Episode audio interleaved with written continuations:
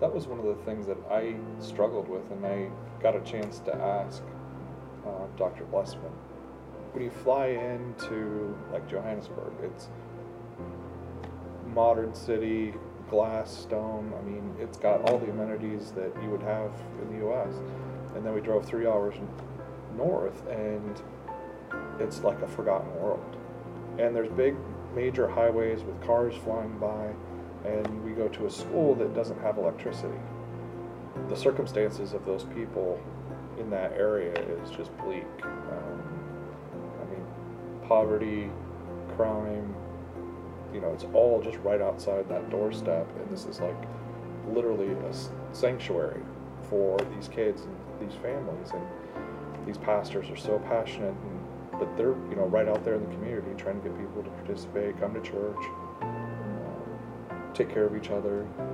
For somebody who's like, I'm just like more traditional, more reserved, um, to get there and experience church in that environment is just amazing. I mean, they are up, they are active, um, they're very vocal, so much energy, and so happy. And, you know, um, church is a long endeavor in Africa. I mean, it takes hours, um, but they never lose energy. Hey, good morning, everyone, and welcome to worship. So glad that you are here. Uh, that was a couple of Hopesters, Fred and Jenny Shirley.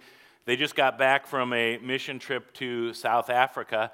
And last year, I got to uh, go to South Africa. Jenny was on the team, and she had a great experience. When she came back, she said to Fred, I'm going to go back next year and you're coming with me. And because Fred's a good husband, he said, Yes, dear. And so we're going to be hearing a little more from them throughout the course of uh, the message today. But I wanted to start there because I thought Fred did a good job kind of pointing out the contrasting realities when it comes to a, a mission trip. You land in Johannesburg, which is this really kind of metropolitan city and a whole lot of modern amenities there and wealth. But you drive three hours north to uh, where you kind of hang out with Blessman Ministries, and it's like you've gone back in time three or four generations, and you've got uh, horse drawn carriages and carts pulled by mules. And that's how families uh, transport around. You go to schools and they don't have access to water or to electricity. And there's health issues that should be relatively easy to take care of and to, to treat, but it's just having devastating consequences in that part of the world. And then you go to worship, and you know, as an outsider, a Westerner, an American, you're thinking, here are all these people that don't really have anything, don't have a whole lot of stuff, don't have a whole lot of hope, but the worship starts happening, and the Spirit is alive, and the energy and the passion which with, with which they love uh, Jesus, it, it just kind of blows you away, and it, it's almost confusing. You're like, how, how does that happen? How do I make sense of this?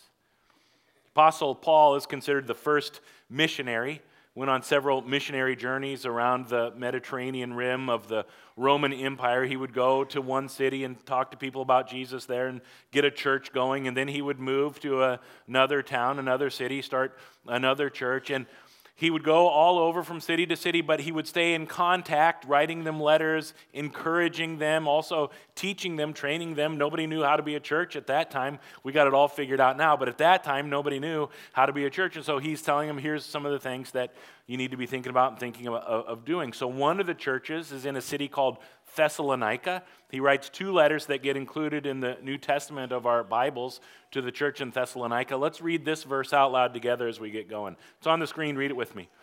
May the Lord of peace himself give you his peace at all times and in every situation. So I was, I was in my kitchen earlier this week, and a couple of my boys were sitting at the table uh, making a list. They were making out a Christmas list because I suppose it's that time of the year, right? And I started to think, I wonder what I want on my Christmas list. You got your Christmas list made? And then I saw this verse and I thought, what if this would be what God gives you for Christmas this year?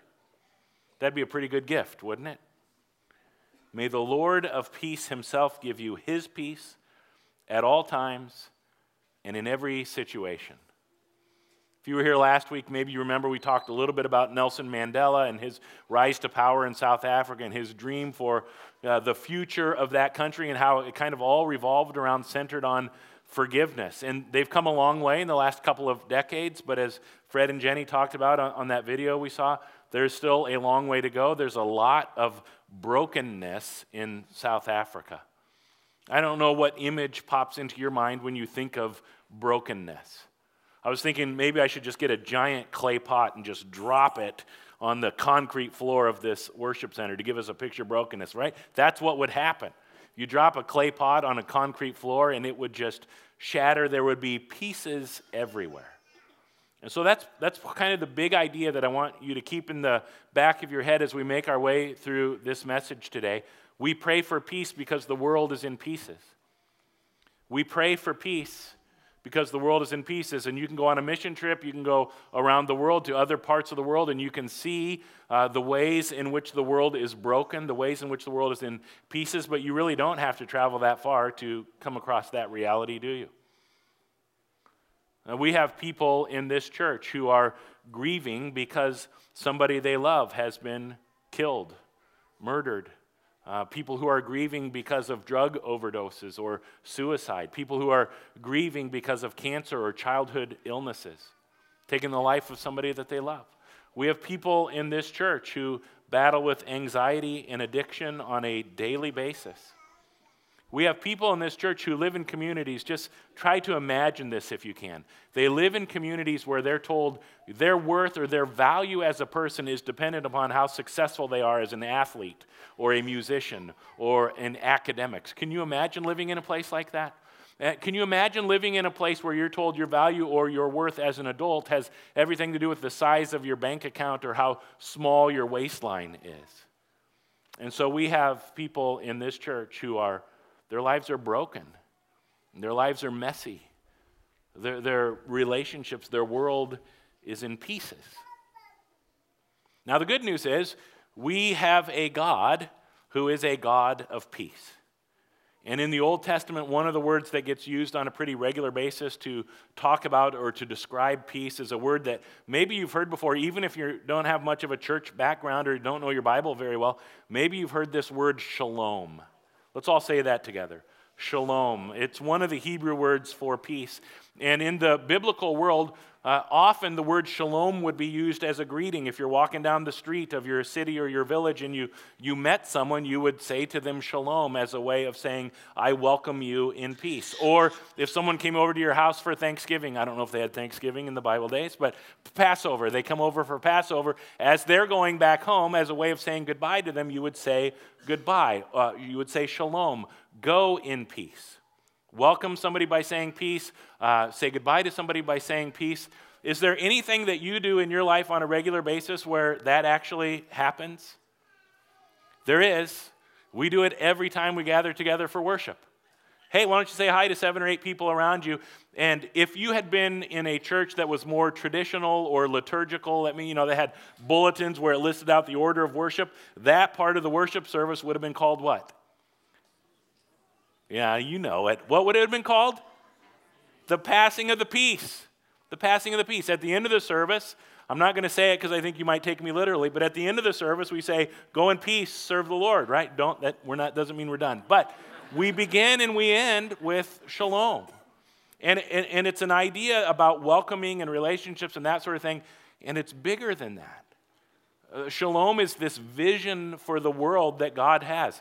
This is the world that God created good, the world that God created that, that was perfect. That's what shalom is pointing to. Of course, the world's become messy and broken and is in pieces. But God, the God of peace, the Lord of peace himself, is at work rebuilding, repairing, restoring, putting the broken pieces back together. And that's shalom. When the world gets back to the way God wanted it to be originally. How does God do that? through God's Son, through the Messiah, through Jesus Christ, who, particularly this time of year, we start to refer to Jesus as the Prince of Peace, the Prince of Shalom. Last week we talked about forgiveness. One of the ways of thinking about forgiveness is it's putting the relational pieces back together. Right? When things happen in our relationships that, that causes those relationships to be shattered, we put those back together through the process of forgiveness. And God's love is perfected in us. And as God's love fills us and flows out of us into the world around us and repairs relationships and put broken pieces back together, this is how God brings about shalom on this world, on, on this planet. And so I was I saw a video this week that I think kind of cute, but it's also a kind of a powerful picture of how shalom works. It's really short. Take a look.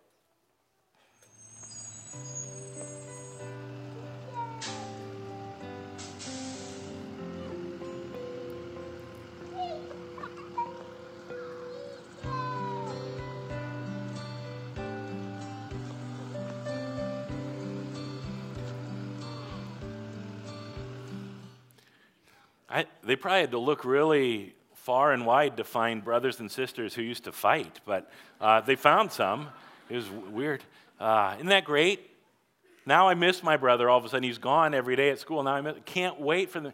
And they greet each other. That's shalom, right? Putting the pieces back together.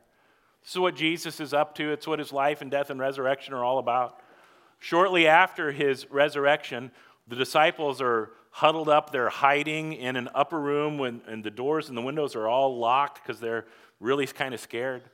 And then suddenly, one time, Jesus was standing there among them. Peace be with you, he said. Peace be with you. I don't know. Put yourself in that upper room with the disciples, or maybe even just think, what would your response be if right now suddenly Jesus were to appear among us? Just standing right here, and I could sit down and we'll let Jesus preach a sermon, right? I, I think some of us, our response would be fear because we're freaked out a little bit because we've never seen anything like that happen. But, but I think there's another kind of fear some of us might experience. Because of our, our view of God, we think God is angry, God's mean, God's looking to, like if Jesus showed up, he's going to scold me and point out all of my mistakes. So as we make our way through this story where Jesus suddenly appears with the disciples, pay attention and see if that happens or if something else happens. Jesus suddenly appears with the disciples. He says, Peace be with you. Then you go to the next verse, verse 20. As he spoke, he showed them the wounds in his hands and his side. They were filled with joy when they saw the Lord. Peace be with you, Jesus says, and they're filled with joy. Could have been filled with fear. In fact, John writes at the beginning of that story, they're scared to death that the Jewish leaders are going to come barging in and arrest them and crucify them like they just had done with Jesus. They could have been filled with guilt. The last time they were with Jesus, they abandoned him. The last time they were with Jesus, they ran away from him. When he needed them most, they disappeared. And so Jesus could have shown up and pointed the finger and could have reminded them of their guilt, but that's not what happens. No fear, no guilt, no shame. Peace be with you, Jesus says. And they're filled with great joy. And that's awesome. This is good news for the disciples, right? It's good that this is happening. And that's not the end of the story. Go to the next verse, verse 21. Again, Jesus said, Peace be with you. As the Father has sent me, so I am sending you. So Jesus is at work taking pieces that are broken and putting them back together, giving people peace as he does this. The relationship he had with the disciples had been broken in some way. He's rebuilding that, restoring that, repairing that. And that's good, but that's not the end goal. And Jesus will do the same thing for you, rebuilding your relationship with God, putting those kinds of pieces back together. But that's not the end goal. The end goal is always He's going to send us. I've given you peace so that you can go and be peacemakers in the world, so that you can be part of this process of putting the broken pieces back together so this world can have more peace. And this world could use a little more peace, couldn't it? So at the beginning of the message, we were talking about this idea that you know, we pray for peace because the world is in pieces. And that's true and that's good. And may, maybe that's the right starting point to pray for peace. But again, that's not the ending point. In addition to praying for peace, we also want to work for peace because the world is in pieces. And so the rest of the message is just going to be throwing out some ideas to you. How might you actually be able to leave this worship service more of a peacemaker than you were when you walked in to church this morning. So we've got stacked here a bunch of shoe boxes. This is uh, Power Life, our ministry for sixth, seventh, and eighth graders. Power Life have been working on this project for the last several weeks. Operation Christmas Child, it's called. So they get a shoebox, they fill it up with toys, uh, stuffed animals, hygiene items, school supplies, and then we work with an organization that sends them all over the world, sends these boxes. All kinds of churches and people are doing this. Uh, over 100 countries around the world receive Operation uh, Christmas Child shoeboxes. And so the kids are told to pray for the child who's going to receive it. They don't know, uh, well, they know if it's going to be a boy or a girl, but they don't know their name or where they are. And so they just pray in general for God to bless whoever receives this. This organization works with churches in these villages. They have outreach events, and the kids of the village come and they get this gift, and they give them a book called The Greatest Gift, which tells the story of Jesus and God's love. And then they continue to stay in contact, inviting them to Sunday school, inviting them to worship, saying, Is there anything that your family needs that, that we can help out with?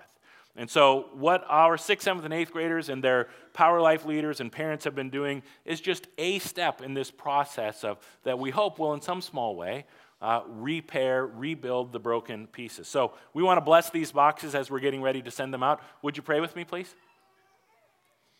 So, Lord, uh, you love the world more than we can even imagine or understand. And we have no idea where these boxes are going, but you absolutely do. You know who, you know what's going on in their life right now in this moment. And so we pray uh, that this small gift would open up the door to the great gift of grace and love and life that you have for this entire world. Uh, we pray that it would also, uh, doing things like this would open up our hearts more and more all the time so that we would become peacemakers, so that we would look for ways in which we can help put broken pieces back together all the time uh, in our homes, in our neighborhoods, in our schools, on the uh, job, wherever we might be. We pray it all in Jesus' name. Amen. Uh, of course, this happens in all kinds of ways. There's more boxes back there. You heard in the announcements 165 Thanksgiving meal packages were put together, and they've been distributed out through our Tuesday morning ministry. The high school students, they, they get to go and, and they bought uh, gifts that they're going to give to the Sunnyview uh, Care Center residents there. And so this happens in all kinds of ways through the official ministries of hope, but it doesn't have to happen through official ministries of hope. A couple of weeks ago, we took our staff to Chicago for a conference. Eli, our discipleship minister, he uh, went to grad school in Chicago, and so some of his buddies were putting this conference together, so he was able to get us discounted tickets uh, to the conference, which is a good thing. But even more importantly, Eli knew where to find the Lou Malnati's deep dish pizza place that was close to where the conference was happening. So on the Tuesday night of that week, after the conference, we didn't leave early. After the conference, we went, uh, took the staff out for pizza. And apparently, we weren't the only church staff that thought that would be a good idea. It was packed, and uh, they put us in the kind of this corner room because they must have heard the kind of people we are. But um, we squeezed around a couple of tables, 18 of us, and then there was a couple more tables beside us, a church from Indianapolis and their staff team squeezed around those tables. And our server for the day was a guy named Joey, a young guy named Joey, and he comes out to tell us how it's going to work. Eli is a very smart man, he was not going to let us order our own food. Like, let's take a half hour to peruse the menu and then wait an hour for the deep. No, Eli ordered everything for us, so it was ready when we got there. So Joey says, I'm just going to start bringing out the food, and you tell me what you want what you don't want, and, you know, just have at it. So, huge bowls of salad they bring out, and we devour that huge bowls of pasta they bring out. We devour that. We're just getting more and more excited all the time. And because you got to understand, food is like our love language for the Hope Ankeny staff people, and especially for Dan Froine. You guys know Dan? Uh, have you ever seen Dan in shorts before? No. And there's a reason you've never seen Dan in shorts before. Sorry I had to put that up there. But anyway, um, we're getting so excited as they bring out this food. When, even when Joey brings out food for the other table, we're cheering for them, and then they cheer when Joey brings food to us. Finally, when it's time to bring out the deep dish pizza, we were so excited. At both tape, both churches, we just start clapping and chanting, Joey, Joey, Joey. It was ridiculous. And he didn't really know quite what to do with it. He was a little overwhelmed at first, but it didn't take too long, and he started to eat it up. I mean, you would have thought Jesus had arrived, but it was just Joey. It was just Joey with, with some pizza. So at the end of the night, we're like, let's take a staff picture. And Joey, can you take our picture? But someone from the Indianapolis church said, no, no, no, no, no, no. Joey needs to be in the picture with you. I'll take the picture. So here's our staff. And next slide. Here's Joey, our awesome server. And have you ever seen a more peace filled, joy filled, deep dish pizza filled group of staff members than that? So we finished up, and shockingly, there was some pizza left over. And so Joey had to box it up. The rest of us were, were like, getting our coats on and getting ready to go. But Jared Wells, who is our production director here at, at Hope, and he and his team run the cameras and the lights and the video and the sound and all that stuff. Jared walked over to Joey and shook his hand and said, Hey, Joey, just wanted to say thanks for your service. It was great. We, we had an absolute blast. This was just really fun. And Joey said to Jared, I haven't had this much fun in a long time. And Jared felt like maybe that was a door opening to further conversation. So Jared says to Joey, How can I be praying for you? And it turns out this is something Jared has started to do on a regular basis. When he go, any of you go out to dinner after church? Go out to eat after church? Not one of you? Come on, people. Do any of you eat food at all? Yeah. So, um, I think a lot of you. Anyway, when you go to the dinner and you have a server, Jared just started to do this, and maybe you could too. He finds a time where it makes sense to ask them, How can I be praying for you? He does not ask, if you died tonight, do you know if you would go to heaven? He doesn't ask, uh, Have you accepted Jesus as your Lord and Savior? Have you been baptized? He just asks, How can I be praying for you? They will know we are Christians by our love. So Jared says to Joey, How can I be praying for you? And Joey says, You know, my mom died a couple years ago, and it's been really hard, especially for my dad.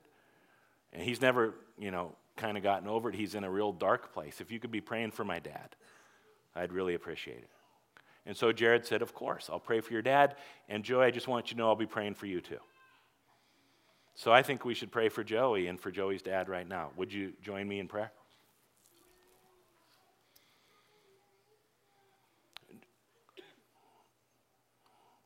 Lord, we lift up Joey and his dad to you. And again, we don't know what they're up to uh, this morning, but we ask that right now in this moment, they would feel your peace. They would, they would have this sense that there is a God who is alive and who is at work in this world, and that you would be doing some work in, in their hearts. I pray, Lord, that you would comfort them. I, I pray that you would put something inside them that maybe they haven't even thought of for a while that's like, I think I should go to church, and that they would find a church where they can be surrounded and loved and encouraged, and uh, friends who would carry this burden of grief with them. And Lord, we pray for people in this room who are going through that same uh, burden of grief. We ask that you would provide the comfort and the hope and the peace that we all need, and we ask for it in Jesus' name. Amen. We pray for peace because the world is in pieces, and we work for peace because the world is in pieces. And you can do this. You, you don't have to be seminary trained, you don't have to be on staff at a church. You just have to be available. How, how is God wanting to use you to be a peacemaker in the world around you. In fact, I think a lot of you get this. Uh, this church is filled with teachers and educators who are absolutely convinced their, their job is a calling, it's a ministry, it's a way of putting broken pieces back together again or preventing things from breaking even more. This church is filled with financial planners, wealth management experts who are absolutely convinced if we can help people be better stewards of their money, that's going to bring more peace to this world. This church is filled with people, all, law enforcement officers, healthcare professionals, farmers, engineers, you go on, parents, people who are absolutely convinced what you do, how you spend 40, 50, 60 hours a week, it is a ministry, it is a calling that God has placed on your life. And I think sometimes we get a little wonky around this idea of calling, right? Vocation. It's uh, not an occupation, it's a vocation, it's a calling. And, and Christians can get a little weird about this sort of thing. Christians can be like, well, you know, we use it as an excuse not to do something. God didn't call me to do that, so, you know, you go ahead. Or sometimes we'll use it as a power play, a way to get what we want. Like, God told me this church needs a private jet for the campus pastor and his family, so we're going to pass the plate. No, right? So, what, what are we talking about when we say God's calling? God has a calling on our life. We overcomplicate it. Jesus makes it pretty clear. Jesus makes it, makes it pretty simple. This is how Jesus calls people. Matthew 4, verse 19, it's on the screen. Let's read this out loud together. Jesus called out to them, Come follow me, and I will show you how to fish for people. This is what he says to his disciples who were fishermen Drop your nets, follow me, I'll teach you how to fish for people. But part of what this passage tells us is Jesus calls all people. He calls to you, follow me. Follow. And I don't know what it looks like for you to follow Jesus. It, it, it may not look like what it looks like for me to follow Jesus, to be a pastor, to be a preacher. What does it look like for you when Jesus says to you, Follow me? What does it look like for you to say, Yes, I will follow? I have decided to follow Jesus. No turning back. No turning back. There's all sorts of ways. And again, sometimes it's through official ministries of your local church, but not always. The church is a whole lot bigger than Lutheran Church of Hope. Church with a capital C, the Holy Catholic Church, like we say in the, the Creed. This happens, church happens, whenever anybody hears the call of Jesus, follow me, and then they obediently follow. Whenever, wherever, however that might look. How is Jesus saying, Follow me to you? And are you in a place where by faith, fueled by God's grace, you can follow in obedience? So we just kind of want to keep casting that idea out. God's calling you, God's calling you, God's calling you. Here are three ways at, at Hope over the course of the next year that God might be calling you to be a peacemaker in the world. Mission Uganda is going to be our Advent project this year. And the four weeks leading up to Christmas, every year at Hope, we have an Advent project. Our mission partner for Mission Uganda is Child Voice. And they're uh, in Uganda, but they work in a lot of different war torn regions of Africa, helping children who are just dealing with unimaginable kinds of things because of war and violence. And you'll hear more about that in the weeks to come. Mission Tijuana is particularly for high school or college age students. We would love for you to think about uh, going on that project. Uh, the mission partner is Youth with a Mission, YWAM for short, and they're, they're building homes for uh, local people in Tijuana who've been able to raise enough money to buy a lot, and, um, uh, but they just need help actually building that. And then Mission South Africa next October maybe seems like a long way away, but we're having an, an interest meeting coming up in just two weeks uh, to talk about uh, next fall's Mission South Africa trip. I'm going to be going, uh, I'm going to be bringing my daughter Hadley. Last year I went with my son Dalton, and we had just an incredible experience. I get to bring my daughter Hadley this next time. And a couple of things that I want to say about uh, Mission South Africa. Our partner there is Blessman International. Uh, Dr. Jim Blessman a doctor from right here in Ankeny, but God had a calling on his life to start this mission organization in South Africa. And I loved all the different, the variety of things that we did. So if you love to preach, come on Mission South Africa because there's all kinds of opportunity. Every day they would come to me and say, Oh, yeah, we want you to preach a sermon today at this place or at that school or whatever. So if you would like to preach, come and we'll, we'll find something for you to do there. They also have an after school program in a village. Uh, it's called the Del Kramer Center. And they asked the community, Give us the kids who are performing the worst in school. And we want to ask them, invite them to come and be a part of this. And so they got the worst kids academically. They tutor them, they teach them life skills, uh, teach them computer skills, uh, and they feed them. That's a big. Com- Why do kids do poorly academically? A lot, a lot of times they're hungry. And so they give them a meal, and often it's the only meal they get that day. Well, the meal comes from Meals from the Heartland, which you saw in the Hope 360. We, we package meals all the time here in Central Iowa, and we send them around the world. It's a real cool kind of full circle experience to package a meal here and then see it being used to help people halfway around the world. And Blessman has a farm because their hope, their, their vision long term is that we wouldn't need to use meals from the Heartland Meals. We could have a farm that employs people but is also uh, providing the produce so we can be a self sustaining feeding kind of operation. So we, we got to plant and harvest, you know, throwing cabbages around like we are LeBron James and playing bat. It was unbelievable. So, uh, shoe ministries, optical outreach, all something new and different every day. And if you would like to hear more about that, two weeks from now, December 3rd, in, information meeting right here. Or if you just want a free meal, come to the free meal. We don't care. But we'll feed you and we'll answer questions and talk about Mission South Africa. All of this is the idea is Jesus is always calling people follow me, follow me, follow me. In your marriage, as a parent, uh, in your job, whatever your job might be, as a student in school. Follow me. What does it look like for you to say yes? So, one more video. This is uh, Fred and Jenny talking about this idea of calling. Take a look.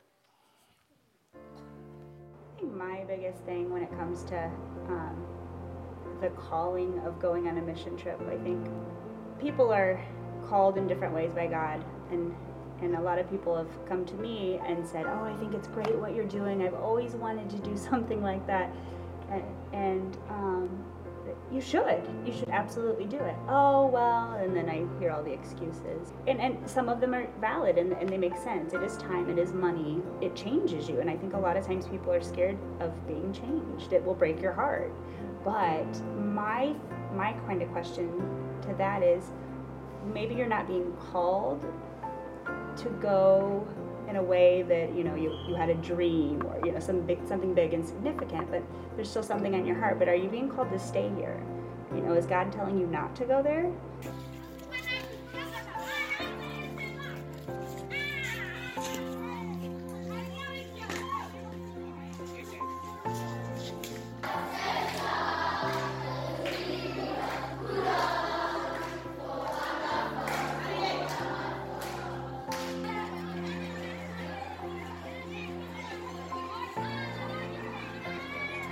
or you can get voluntold like Fred. That's how I got there. But it was good though because Jenny was good about managing expectations about going on this.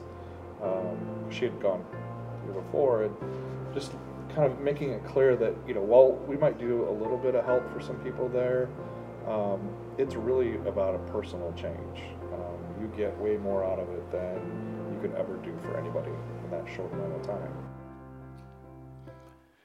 I don't know if you could hear uh, Jenny, that last part. She uh, used a term that we've kind of coined here at Hope. At least I'd never heard it before I'd gotten to Hope. A lot of times we ask people to volunteer. She said Fred was voluntold. voluntold to go. And so they went and they had a great time. Actually, I see a couple of South Africans in, in the room.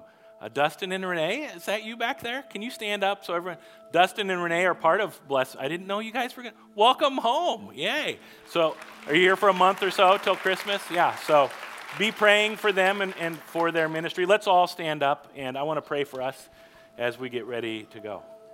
Uh, actually, just so you know, so you can be praying, um, Fred Shirley posted on Facebook. I haven't had a chance to talk with a family member of theirs was shot and killed in Ames yesterday.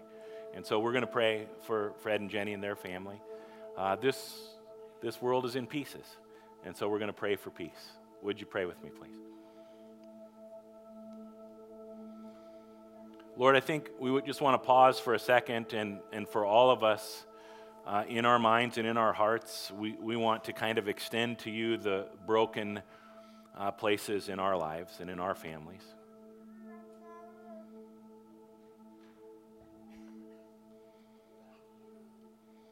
And we ask that you, the Lord of all peace, would give us your peace. A peace that passes understanding, a peace that makes no sense given the reality of the brokenness and the chaos uh, that seems to be winning so, so often. So we ask that you would remind us of your victory. Uh, and that, that you have a call on us to be peacemakers. It's not easy. It will continue to break our hearts, but it will also continue to build our hearts and grow our hearts and strengthen our faith as we listen for your call to follow and we say yes. That there's nothing else like it, there's nothing else that will do, but following after you leads us into a life like none other. So give us that faith, that ability to say, I've decided to follow Jesus, no turning back. Amen.